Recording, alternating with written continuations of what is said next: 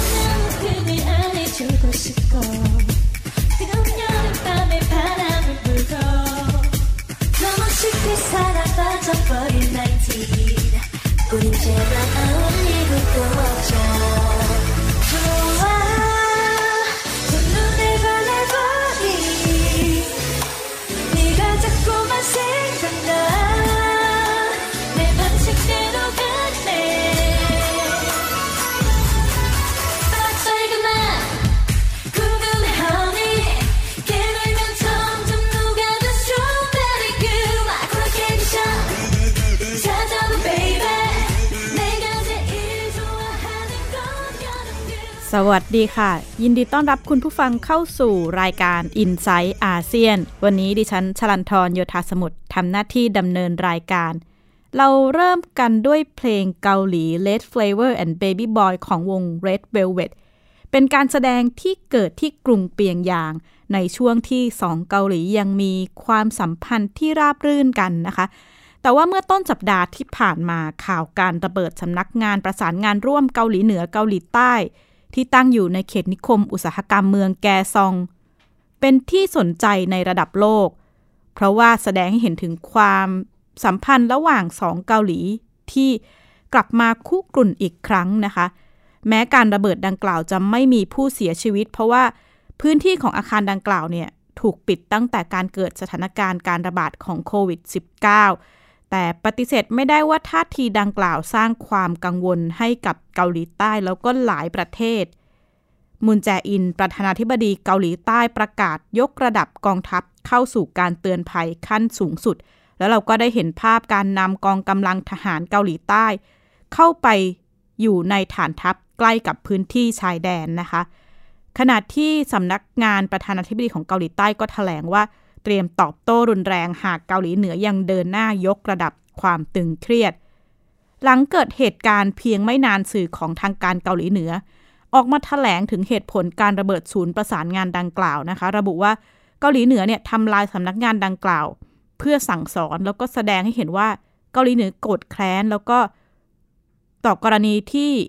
มีผู้แปรพักมาเคลื่อนไหว แล้วก็โกรธแค้นต่อเกาหลีใต้ที่ให้ผู้ให้ที่พักกับ คนเหล่านั้นนะคะ ถ้อยแถลงนี้ก็เป็นไปในทางเดียวกันกับถ้อยแถลงการของคิมโยจองเมื่อสัปดาห์ที่แล้วน้องสาวของคิมจองอึนที่ระบุก่อนหน้านี้ว่าจะเกิดเหตุสะเทือนขวัญที่ศูนย์ประสานงานร่วมเกาหลีเหนือและเกาหลีใต้ ที่เธอระบุว่าศูนย์ที่ไร้ประโยชน์ จะพังราบเป็นหน้ากลองนะคะ ย้อนไปช่วงสองสัปดาห์ที่ผ่านมา ความสัมพันธ์เกาหลีเหนือเกาหลีใต้เนี่ย ร้อนระอุมาโดยตลอด แล้วก็มีการมุ่งเป้าไปที่การทำกิจกรรมของกลุ่มนักเคลื่อนไหว โดยผู้แปรพักจากเกาหลีเหนือ คือกรณีการปล่อยบอลลูน แล้วก็ใบปลิวต่อต้านระบบการปกครองของเกาหลีเหนือ จริง ๆ กิจกรรมเหล่านี้เกิดขึ้นมาโดยตลอดแล้วก็หลายครั้ง แต่ว่าในครั้งนี้เรียกได้ว่าเป็นหนึ่งในชนวนที่ทางการเกาหลีเหนือหยิบยกขึ้นมาเป็นที่มาของการประกาศตัดสัมพันธ์ตัดการสื่อสารทุกช่องทางรวมไปถึงการประกาศ เตรียมนำกองกำลังเข้าประชิดในพื้นที่ปลอดทหารนะคะ และแถลงการดังกล่าวก็ไม่ได้เป็นใครค่ะ เป็นแถลงการของคิมยอเคมโยจองน้องสาวของคิมจองอึน แต่ว่าคำถามใหญ่ ๆ คือชนวนการระเบิดสำนักงานประสานงานร่วมเนี่ย เกิดเพียงเฉพาะกิจกรรมใบปลิวหรือเปล่า หรือว่าเป็นหรือว่าอาจจะมีประเด็นอื่นเข้ามาเกี่ยวข้อง ดิฉันได้พูดคุยกับผู้เชี่ยวชาญด้าน ความสัมพันธ์คาบสมุทรเกาหลี ต่อความหมายหรือเป้าหมายของการระเบิดศูนย์ประสานงาน และอาจารย์ยังมองต่อไปว่าท่าทีดังกล่าว จะเร่งให้เกิดการประทะระหว่างสองเกาหลีซึ่งกันหรือเปล่าค่ะคือคือผมมองอย่างนี้นะฮะคือคือเท่าที่ศึกษาปฏิบัติการทางทหารความขัดแย้งในพรมแดนเกาหลีเหนือใต้ถ้าเกิดมีการใช้กำลังจริงเนี่ยนะฮะ จะเป็นอะไรที่ไม่บอกก่อนนะนะตูมตามขึ้นมานะฮะอืมอย่างเช่น 2010 อย่างที่บอกนะก็ไม่รู้ไม่มีสัญญาณบอกเหตุอะไรนะอย่างน้อยๆที่ที่เปิดเผยนะเรารับเราไม่รู้นะแต่ว่าค่ะไม่มีข่าวเลยมาเลยอยู่ๆก็เกิดขึ้นนะครับ แต่คราวนี้เรียกว่าบอกก่อนบอกกล่าวจะใช้ military action ใช้กำลังทางทหารนะมีการเคลื่อนกำลังอะไรต่างฝ่ายต่างรู้กันนะฮะพูดง่ายอีกฝ่ายก็เตรียมตั้งรับหมดแล้วนะฮะค่ะเออแบบนี้ไม่น่าจะนำไปสู่การใช้กำลัง จริง ๆ เพราะว่าถ้าใช้ไปบอกให้อีกฝ่ายรู้ก็ไม่น่าจะเป็นเรื่องที่ถูกอืมนะฮะนะครับ แต่ว่าแน่นอนว่าถ้าต่างฝ่ายต่างเคลื่อนเนี่ยอุบัติเหตุเกิดขึ้นได้นะฮะค่ะอันอันนั้นอีกเรื่องหนึ่งนะครับแต่ถ้าตั้งใจจะทำอะไรเป็นเรื่องเป็นราวนี่ไม่น่าจะใช่นะศาสตราจารย์นพดลชาติประเสริฐย้ำนะคะว่า จากการมองประวัติศาสตร์ การประทะหรือความไม่ลงรอยระหว่างสองเกาหลี ครั้งนี้อาจารย์มองว่าอาจจะไม่บานปลาย เพราะว่าเป็นไปได้ยากที่ หากจะเกิดการประทะแล้วมีการประกาศหรือบอกกันล่วงหน้าก่อนอย่างเช่นในครั้งนี้ ก่อนหน้านี้บทบาทการปะทะคารมสั่งการทางการทหาร แน่นอนว่าเป็นบทบาทของคิมจองอึนผู้นำสูงสุดเกาหลีเหนือมาโดยตลอด แต่ช่วงนี้ท่ามกลางสถานการณ์คุกรุ่นบนคาบสมุทรเกาหลี ภาพที่ผู้นำภาพล่าสุดของคิมจองอึน เราเห็นแค่ในช่วงวันที่ 6 ที่ 7 มิถุนายนที่ผ่านมาคือการไปเข้าร่วมประชุมพัก แต่หลังจากนั้นไม่ค่อยเห็นภาพผู้นำสูงสุด คิมจองอึนแต่กลับเห็นภาพของคิมโยจอง น้องสาวของคิมจองอึนนะคะ ไม่เพียงเป็นน้องสาวแท้ๆ คนเดียวของผู้นำเกาหลีเหนือ ขณะนี้เธอดำรงตำแหน่งรองผู้อำนวยการคนแรกของคณะกรรมการกลางพักแรงงานเกาหลี ซึ่งถือเป็นตำแหน่งสำคัญทางการเมือง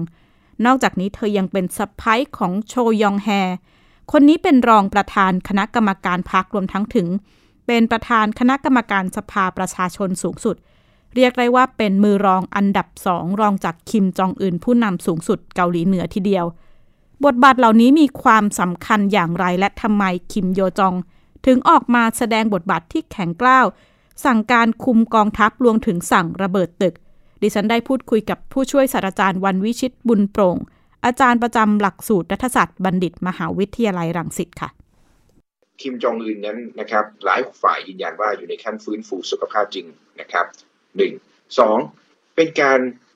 ผมคิดว่าเป็นการเช็คนะครับ ความข้อความนะครับพื้นที่ความไว้วางใจของบรรดาผู้นำระดับสูงในเกาหลีเหนืออ่าคิมจองอึนเนี่ย มอบอำนาจพิเศษ สั่งการผ่านน้องสาวนะครับคิมโยจอง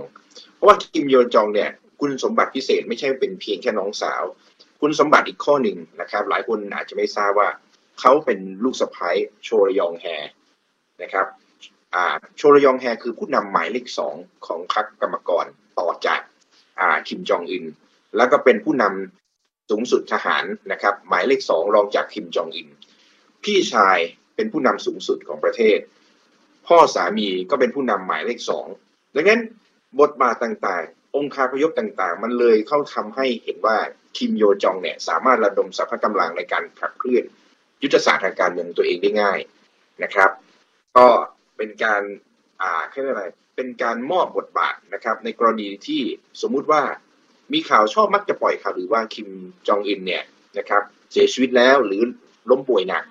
นั้นมันเป็นการส่งสัญญาณว่าหากสมมติว่ามีทายาทที่ผ่องถ่าย ผ่านไปยิงคิมโยจองเนี่ย ความจงรักภักดีของผู้คนในประเทศนะครับ ที่มีต่อตระกูลคิมเนี่ย ยังได้รับความเคารพและภักดีเหมือนเดิมหรือไม่ หนึ่งในสาเหตุที่เกาหลีเหนือยกขึ้นมาเป็นชนวนความขัดแย้งในครั้งนี้ คือการเคลื่อนไหวของกลุ่มการเมืองโดยผู้แปรพักเกาหลีเหนือนะคะ ที่ย้ายมาอยู่เกาหลีใต้ เดินหน้าปล่อยบอลรูนพร้อมเอกสารต่อต้านระบบการปกครองเกาหลีเหนือ หลาย ๆ ผู้ฟังหลาย ๆ คนอาจจะได้เห็นภาพกลุ่มเคลื่อนไหว NGO ที่มาอยู่ทางเกาหลีใต้เนี่ยใช้บอลลูนบรรจุก๊าซแล้วก็ใส่ของต่าง ๆ เพื่อลอยให้ไปตกฝั่งเกาหลีเหนือ ก็มีรายงานว่าในแพ็กเกจเหล่านั้นเนี่ยก็มีเอกสารต่อต้านระบบการปกครอง มีข้าวบ้างหรือแม้แต่ซีดีละครของเกาหลีใต้นะคะ นี่เป็นหนึ่งเหตุผลที่ เกาหลีเหนือใช้มาเพื่อระบุว่าจะเดินหน้ากองทัพเข้าไปยังพื้นที่เขตปลอดทหาร แม้ล่าสุดท่าทีของทางการเกาหลีใต้ จะคุมเข้มมากขึ้นคือมีการเอาผิด ห้ามขายแก๊สบรรจุบอลลูนแล้วก็ห้ามคนเหล่านี้เข้าพื้นที่ใกล้ชายแดน แต่ว่าทางการเกาหลีเหนือออกมาระบุว่าท่าทีดังกล่าวของเกาหลีใต้ช้าเกินไปนะคะ ผู้เชี่ยวชาญมองบทบาทของกลุ่มผู้แปลพัก ท่ามกลางสถานการณ์ความขัดแย้งบนคาบสมุทรเกาหลี ชาวเกาหลีเหนือที่แปลพักมาอยู่เกาหลีใต้ทำกิจกรรมทางการเมืองเนี่ยพยายามสร้างเห็นว่าตัวตนตัวเองว่ามีคุณค่านะครับ ต่อสู้แล้วก็ซึมซับแนวคิดความเป็นประชาธิปไตยในลักษณะในรูปแบบของเกาหลีใต้ แล้วก็ต่อต้านระบบเผด็จการแบบเกาหลีเหนือ ผมคิดว่าหน่วยงานความมั่นคงเกาหลีใต้เนี่ยปิดตาข้างหนึ่งปฏิเสธไม่ได้คือ จะไม่รู้เห็นเป็นใจนะครับ เพราะว่าตรงนี้มันเป็นการเชื่อมโยงทางการเมืองว่า นี่คือสิ่งที่มุนแจอินเก็บคะแนนนิยมทางการเมืองมาตลอดนะครับ เรื่องการปฏิสัมพันธ์ทำอ่าธุรกรรมทางการเมืองกับเกาหลีเหนือเนี่ยตัวเองได้ภาพเครดิตเชิงบวกมาตลอดเพื่อเอาใจความรู้สึกเพราะอย่าลืมว่าผู้สูงอายุยังคาดหวังว่าจะได้กลับมาเจอนะครับญาติพี่น้องที่อยู่ในเกาหลีเหนือ ซึ่งต้องอยู่ที่ความสัมพันธ์เกาหลีเหนือเนี่ยแนบแน่นหรือแต่ละปีเนี่ยนะครับเป็นภาพบวกอย่างไรก็อาจจะได้เจอ ตรงนี้มันเป็นคะแนนนิยม ผู้เชี่ยวชาญหลายคนเห็นตรงกันนะคะว่าท่าทีการปะทะครั้งนี้ อาจจะเป็นเพียงการส่งสัญญาณทั้งถึงเกาหลีใต้แล้วก็สหรัฐ เพื่อแสดงความไม่พอใจของเกาหลีเหนือต่อ การไม่สามารถเดินหน้าเจรจาหรือการยุติการคว่ำบาตรที่ดำเนินการมาอย่างต่อเนื่อง แล้วก็ปฏิเสธไม่ได้ว่าเกาหลีเหนือ ขณะนี้น่าจะประสบปัญหา เพราะว่าหลายประเทศคว่ำบาตร รวมทั้งจีนเองก็ปิดพรมแดนเนื่องของการระบาดโควิด -19 แต่อีกด้านที่หลายคนสนใจคือบทบาทของคิมโยจองน้องสาวของคิมจองอึนที่ออกมาแสดงท่าทีคุมกองทัพต่างๆ ผู้เชี่ยวชาญมองว่าท่าทีเหล่านี้อาจจะเป็นสัญญลักษณ์ว่า เพื่อต้องการบอกว่าไม่ว่าจะเกิดอะไรขึ้นอำนาจแล้วก็ความเข้มแข็งจะยังอยู่ในตระกูลคิมค่ะ ช่วงนี้เราพักเบรกกันก่อนแล้วเรามาติดตามสถานการณ์ โลกต่อไปในช่วงหน้าค่ะ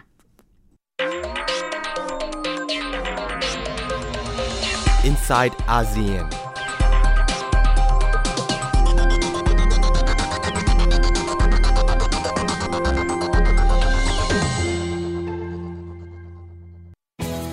Thai PBS Digital Radio Infotainment for All สถานีวิทยุดิจิทัล จากไทย PBS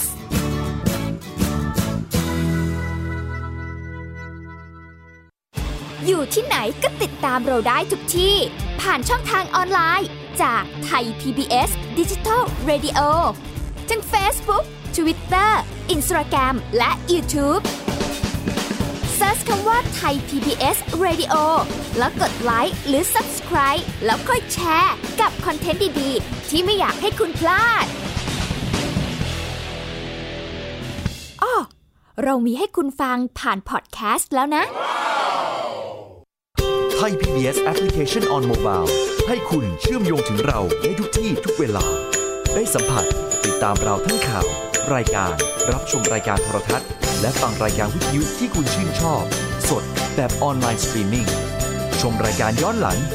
ข้อมูลกิจกรรมไทย PBS ร่วมเป็นนักข่าวพลเมือง รายงานข่าวกับเรา และอีกหลากหลายฟังก์ชัน ให้คุณดาวน์โหลดได้ฟรี ทุกระบบปฏิบัติการ ติดตามข้อมูลเพิ่มเติมได้ที่ www.thaipbs.or.th/digitalmedia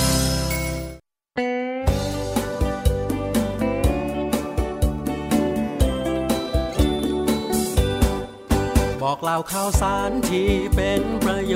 ชน์ เกษตรกร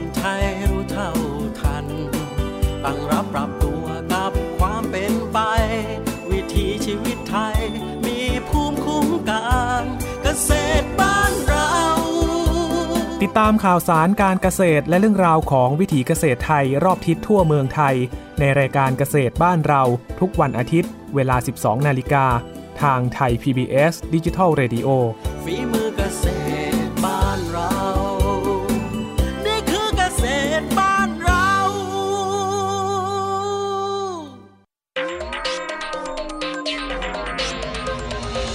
inside ASEAN.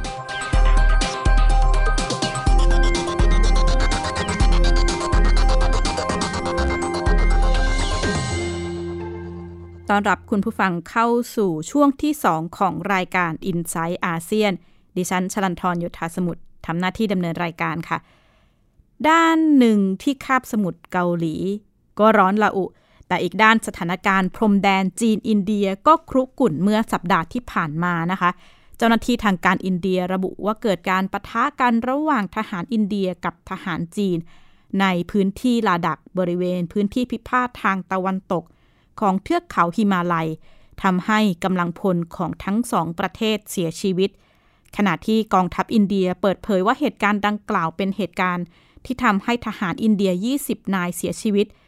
นอกจากนี้ยังถือเป็นการประทะกันรุนแรงครั้งแรกในรอบ 45 ปี กระทรวงการต่างประเทศจีนตอบโต้ว่าทหารอินเดีย ฝ่าฝืนฉันทามติอย่างร้ายแรงด้วยการข้ามเส้นเขตแดนเข้ามาอย่างผิดกฎหมายถึงสองครั้งนะคะ การประทะครั้งนี้เกิดขึ้นหลังทหารของทั้งสองประเทศเผชิญหน้าบริเวณพื้นที่พิพาทตามแนวพรมแดน ตั้งแต่ต้นเดือนพฤษภาคมเป็นต้นมา ความตึงเครียดระหว่างอินเดียกับจีน ทวีความรุนแรงมากขึ้นหลังเกิด สงครามแย่งชิมดินแดนเมื่อปี 2505 จนนำไปสู่ความไม่ไว้เนื้อเชื่อใจระหว่างกันนะคะ ขณะที่ 18 มิถุนายนที่ผ่านมาสำนักข่าวต่างประเทศรายงานว่า ชาวอินเดียจำนวนมากเดินทางเข้าร่วมพิธีศพของทหารที่เสียชีวิตจากการปะทะกับทหารจีน บริเวณหุบเขากาลาวาน ซึ่งเป็นพื้นที่พิพาทในแนวเทือกเขาฮิมาลัย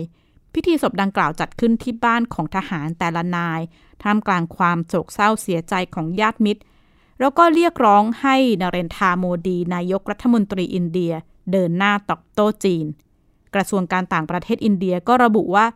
การอ้างกรรมสิทธิ์ของจีนเหนือพื้นที่หุบเขากาลาวาน เป็นการกล่าวอ้างที่เกินจริง แล้วก็ไม่ถูกต้อง รวมทั้งขัดแย้งกับความเข้าใจที่สองฝ่ายได้ ร่วมหาลือแล้วก็เห็นชอบในการจัดการปัญหา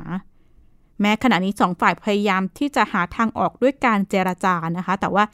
อนาคตความขัดแย้งของสองมหาอำนาจ ที่ทั้งสองฝ่ายต่างมีอาวุธนิวเคลียร์จะเป็นอย่างไร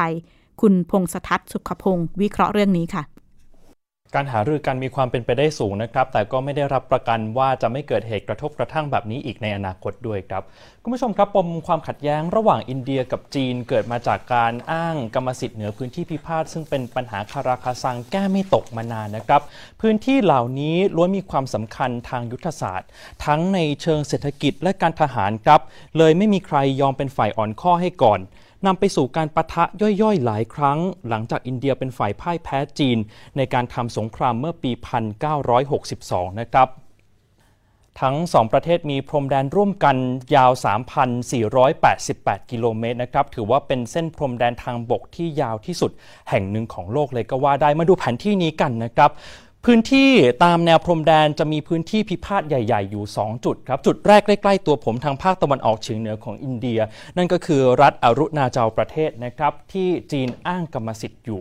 ส่วนอีกจุดหนึ่งทางภาคตะวันตกของอินเดียก็คือพื้นที่อักไซชินนะครับพื้นที่นั้นเป็นดินแดนที่อยู่ในความควบคุมดูแลของจีน แต่อินเดียอ้างกรรมสิทธิ์ครับ และพื้นที่นี้ยังเป็นจุดยุทธศาสตร์สำคัญด้วยนะครับ เพราะว่าเป็นจุดเชื่อม ระหว่างเขตปกครองตนเองซินเจียงอุยกู กับเขตปกครองทิเบตของจีนเข้าไว้ด้วยกันครับโดยการประทะกันอย่างรุนแรงครั้งล่าสุดเกิดขึ้นในบริเวณอักไซชินนะครับบริเวณหุบเขาที่เรียกว่ากันวานอยู่ตรงจุด ที่เป็นจุดสีแดง ๆ ตรงแนวเส้นพรมแดนพอดีนะครับ โดยกำลังพลของทั้งสองฝ่ายเนี่ยเขาเปิดฉากต่อสู้กัน ไม่ได้ใช้การยิงปะทะนะครับ แต่ว่าใช้ก้อนหินท่อนเหล็กตะลุมบอลกันไม่ต่ำกว่า 3 ชั่วโมงครับ เหตุการณ์ที่เกิดขึ้นส่งผลให้ทหารของอินเดียเสียชีวิต 20 นายนะครับ ส่วนสื่ออินเดียรายงานว่าทหารจีนได้รับบาดเจ็บสาหัสและเสียชีวิตอย่างน้อย 45 นาย การเผชิญหน้าครั้งนี้ถือว่าเป็นเหตุการณ์ที่สร้างความสูญเสียครั้งแรกนับตั้งแต่ปี 1975 หรือเมื่อ 45 ปีที่แล้วครับ ถามว่าจะแก้ปัญหาได้ไหม การแก้ปัญหาไม่ใช่เรื่องง่ายนะครับ ทั้งสองฝ่ายมีมุมมองเกี่ยวกับเส้นพรมแดนนี้แตกต่างกัน แล้วก็มักจะส่งทหารลาดตระเวนตามแนวพรมแดนเพื่อตอกย้ำกรรมสิทธิ์ จนเกิดการเผชิญหน้ากันเป็นประจำเนื่องจากภูมิประเทศที่มีทั้งแม่น้ำ ทะเลสาบและหิมะ เป็นปัจจัยที่ทำให้พื้นที่ลาดตระเวนคลาดเคลื่อนไปได้ครับ ส่วนสาเหตุที่ทำให้โลกจับตามองเป็นพิเศษ เนื่องจากทั้งสองประเทศเป็นมหาอำนาจด้านนิวเคลียร์ด้วยกันทั้งคู่นะครับ แต่ถ้ามาดูข้อมูลเปรียบเทียบเกี่ยวกับแสนยานุภาพทางการทหาร คุณผู้ชมจะเห็นว่าจีนเป็นต่ออินเดียในหลาย ๆ มิติ ไม่ว่าจะเป็นงบกลาโหมกำลังพลหัวรบนิวเคลียร์ แต่อินเดียเองก็พยายามที่จะ พัฒนาให้ทัดเทียมจีนให้ได้นะครับ มาถึงตรงนี้คุณผู้ชมอาจจะเกิดคำถามตามมาว่าเอ๊ะแล้วความขัดแย้งที่เกิดขึ้น จะนำไปสู่สงครามซ้ำรอยเมื่อปี 1962 ได้หรือไม่นักวิชาการด้านเอเชียใต้มองว่ามีความเป็นไปได้ยากนะครับ เนื่องจากทั้งสองประเทศต่างก็ไม่พร้อม มีทั้งปัญหาเศรษฐกิจทั้งโรคระบาด ส่วนสหรัฐซึ่งแสดงจุดยืนเป็นมิตรกับอินเดียมาโดยตลอดก็ไม่น่าจะเข้ามาสนับสนุนอย่างเต็มที่ เนื่องจากมีปัญหารุมเร้าภายในประเทศเหมือนกันครับ ผมคิดว่าในท้ายที่สุดแล้วเนี่ยอินเดียกับจีนเนี่ยจะสามารถที่จะเจรจากันได้นะครับ ตกลงกันได้ โดยโดยที่อาจจะไม่ต้องมีตัวกลางในการไกล่เกลี่ยด้วยซ้ำไปนะครับ เพราะว่าถ้าเรามองในเชิงของอำนาจในเชิงของการต่อรองระหว่างกันสถานะในเวทีระหว่างประเทศเนี่ยทั้งสองประเทศนี้ก็มีมีศักยภาพพอๆกันนะครับ และที่สำคัญคือ เอ่อเขาไม่ต้องการที่จะทำสงครามหรือปะทะกันอยู่แล้ว ด้วยความที่เป็นปัญหายืดเยื้อมานานหลาย 10 ปีทำให้การแก้ปัญหาก็ยากตามไปด้วยนะครับ เพราะฉะนั้นโจทย์ใหญ่ก็คือทำอย่างไรก็ตามให้รักษาเสถียรภาพในพื้นที่บริเวณนี้ไว้ให้นานที่สุดหลีกเลี่ยงความขัดแย้งนั่นเองนะครับด้านหนึ่งปัญหาการเมืองระดับโลกก็ยังคงคุกรุ่น แต่การระบาดของโควิด -19 หลายประเทศกลับมาระบาดรอบที่ 2 บางประเทศ ไม่ได้ระบาดแต่ว่าเริ่มปรับใช้วิถีชีวิตใหม่ หรือว่าเรียกว่า new normal นะคะ ในไทยเองก็เช่นกันมีการปรับวิถีชีวิตใหม่สำหรับโรงเรียน แล้วก็โรงเรียนนานาชาติเองก็เริ่มจัดวิธีการเรียนแบบใหม่ จะเป็นอย่างไรติดตามจากรายงานค่ะเว้นระยะห่างระหว่างโต๊ะเรียนไม่น้อยกว่า 2 เมตร สวมหน้ากากอนามัยตลอดเวลาเมื่ออยู่ในโรงเรียน เป็นหนึ่งในมาตรการด้านสาธารณสุขของโรงเรียนนานาชาติแห่งหนึ่ง ย่านสุขุมวิทในรูปแบบวิถีชีวิตใหม่หรือ New Normal หลังมาตรการผ่อนคลายเฟส 4 ให้เปิดเรียนเมื่อวันที่ 15 มิถุนายนที่ผ่านมา นักเรียนทุกคนก่อนเข้าโรงเรียนต้องผ่านจุดคัดกรองวัดไข้ มีจุดล้างมือด้วยสบู่หรือแอลกอฮอล์เจล แยกของใช้ส่วนตัว เน้นจัดการเรียนการสอนและกิจกรรมเป็นกลุ่มเดียว ส่วนกิจกรรมออกกำลังกายให้เว้นระยะห่าง ไม่จัดกิจกรรมที่เกิดการรวมกลุ่มกันของเด็ก เหลื่อมเวลาในการพักรับประทานอาหาร เพื่อลดความแออัด และหมั่นทำความสะอาดพื้นผิวสัมผัสต่างๆ ที่ใช้ร่วมกัน สาธารณสุขเองเนี่ยเขาจะมีมาตรการ 44 ข้อในการเตรียมความพร้อมก่อนเปิดโรงเรียนนะคะ แล้วโรงเรียนเนี่ยก็ได้นำมาตรการเหล่านั้นเนี่ยมาเป็นแนวทางในการกำหนดกระบวนการต่างๆ ที่โรงเรียนจะต้องจัดเตรียมให้มี ไม่ว่าจะเป็นการคัดกรองทุกคนการตรวจสอบประวัติก่อนให้ทุกที่จะกลับเข้ามาในโรงเรียนนะคะมีการสื่อสารนะคะให้ความรู้ผู้ปกครองนะคะในส่วนนั้น เข้ามาแล้วในการจัดกิจกรรมนักเรียนกลับมาเนี่ย